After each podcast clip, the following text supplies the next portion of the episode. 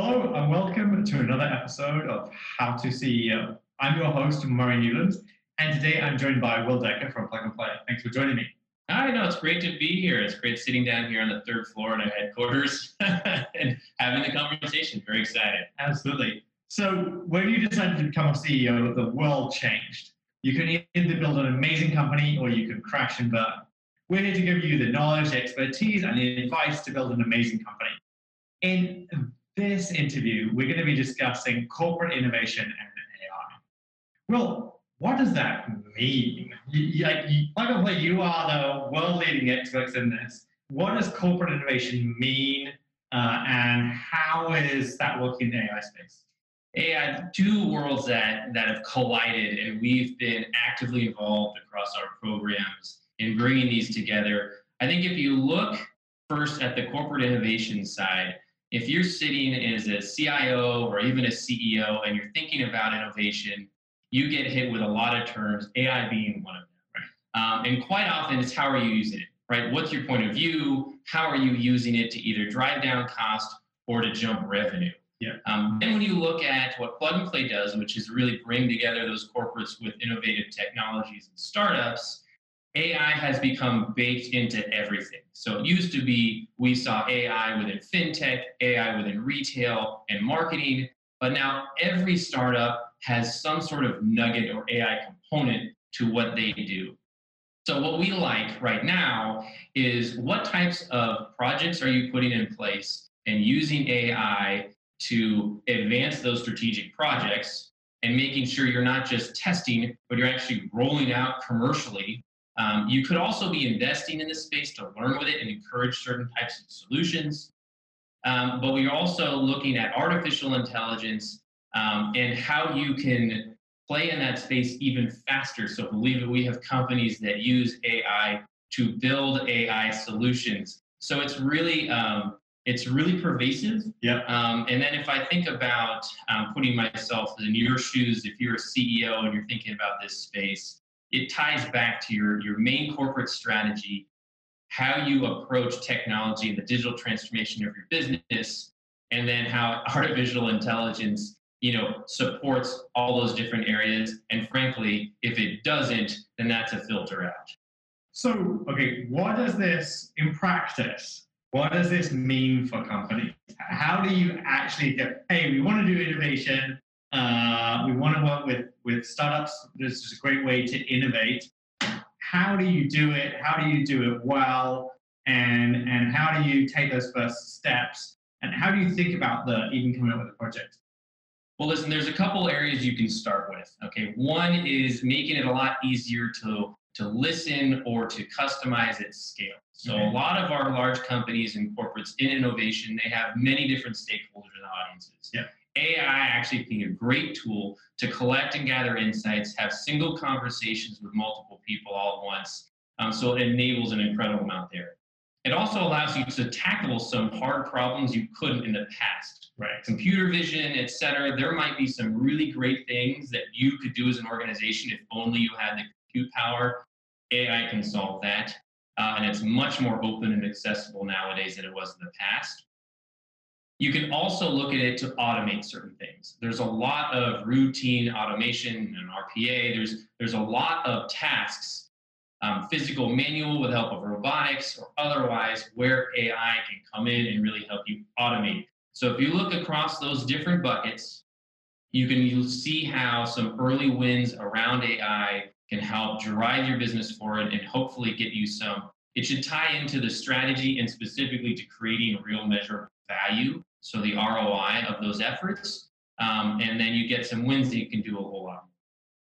Does this normally work as, as push or does it work as pull? And what I mean by that is, do you say, hey, uh, we want to go out in the market and we want to see what's potentially disrupting our industry, our market, our businesses, and we find amazing startups and we bring them in and, and they transform things that we didn't know that we existed, problems that we have?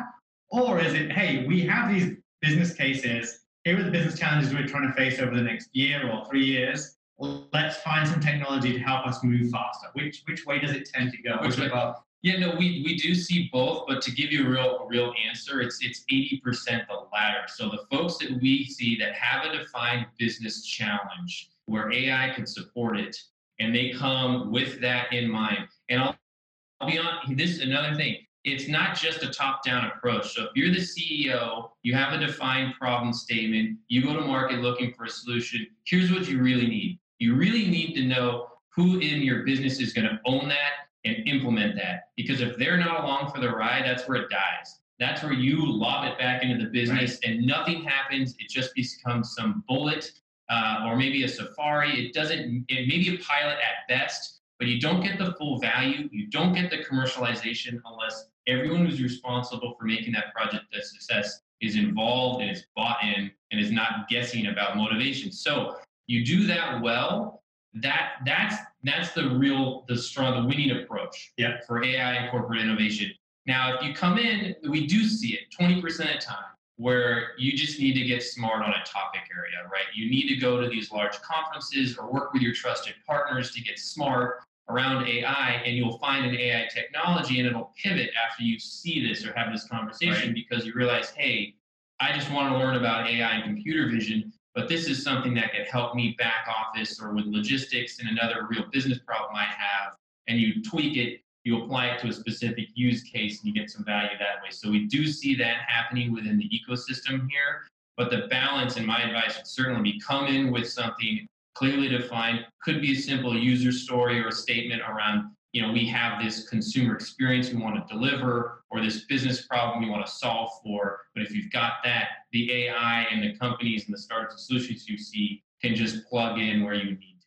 Because you already have the, you have the person who owns that business problem. And so if they find the solution to it, they're then motivated yeah. to fix it. Rather than you saying, hey, here's something. And yeah, and then it's all about, oh, you're going to replace my job, you know, yeah. my function. But no, if you're if you're working together, um, and, and, and really interesting things can happen there. Because if you're in data science and you're using artificial intelligence to, right.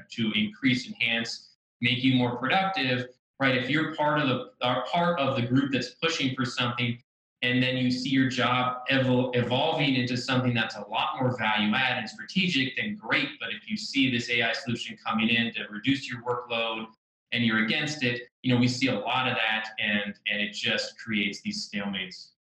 On the flip side, as a startup, how do you know this is real? Like it, working with corporations takes a long time. How do you know that this isn't just a fishing trip, that this is going to lead to something and it's going to be successful for your company? Because not only could you spend a lot of time, but if, if it just becomes this like little bubble thing that disappears, it actually looks negatively and is negative for your company because you have the, this huge work, you get a customer and then they just go. Yeah, gosh. Yeah. So I wish I had that like million dollar answer for that, right. for that. But here's, here's some tips and tricks. Look at the track record.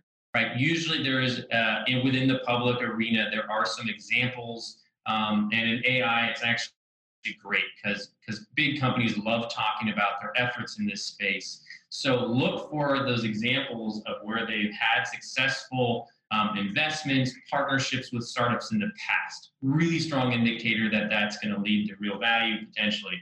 Um, also, you know, be open and expect to set some timelines. Say, hey, listen, is this something that you can give me a yes or no on within two weeks? Yeah. Or is this something that you're going to deliberate on? That'll help you internally prioritize, so I can spend on that. Um, I would also say, uh, look at, because um, they might not have a tracker, it might be something new for them. Still have that conversation. Look to have a shorter scope engagement. This is sort of like a pre-sales activity yeah. from a startup perspective, where you're building your business case together. So the output shouldn't necessarily just be learnings, but it should be, hey, we're going to build an R O I around our activity that we can then take internally, create a fun story around it, but also build the case and prove the commercial rollout piece. So you should really get clarity on that. If you can, you know, move on and, and uh, move forward with that. That's a great, that's a great indication. Free P O C or free trial yeah. or paid trial? Yeah, everyone has a different perspective. And some is no trial. You know, yeah. I've actually seen startups come through that say, we're not interested in a pilot. We want the full commercial deal or nothing. Um, I think it depends on what your solution is. If it's software, then if you've got a good land grab opportunity and it's a great, you know, two-week type of a implementation to test uh, timeline, that, that's great. Um, I'll, I'll say in general, my personal opinion, and when I talk to our corporate partners, it's it's pay for the effort, right? A lot of the startups that you work with are going to be in various stages, some very early, burning through a lot of cash and putting, putting everything on the line for you. So even if it's a test or a proof of concept, you know, look at, you know, putting some capital at play uh, for the effort there. I think that's a general best practice, but certainly something that I advise on. Um, um, but it does depend, right? So if you're well-funded, you're in growth mode and you're just looking to onboard and fill the top of the funnel and you're looking to do some free pilots, that's certainly going to differentiate you and set you apart. Um, but in general, paid pilots with very defined timelines and scope, and ideally some great outcomes so that you can move forward.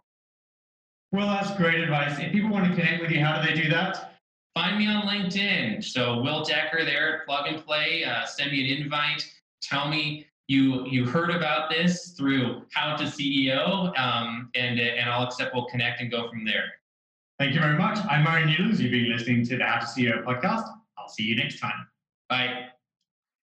Oh, thank you.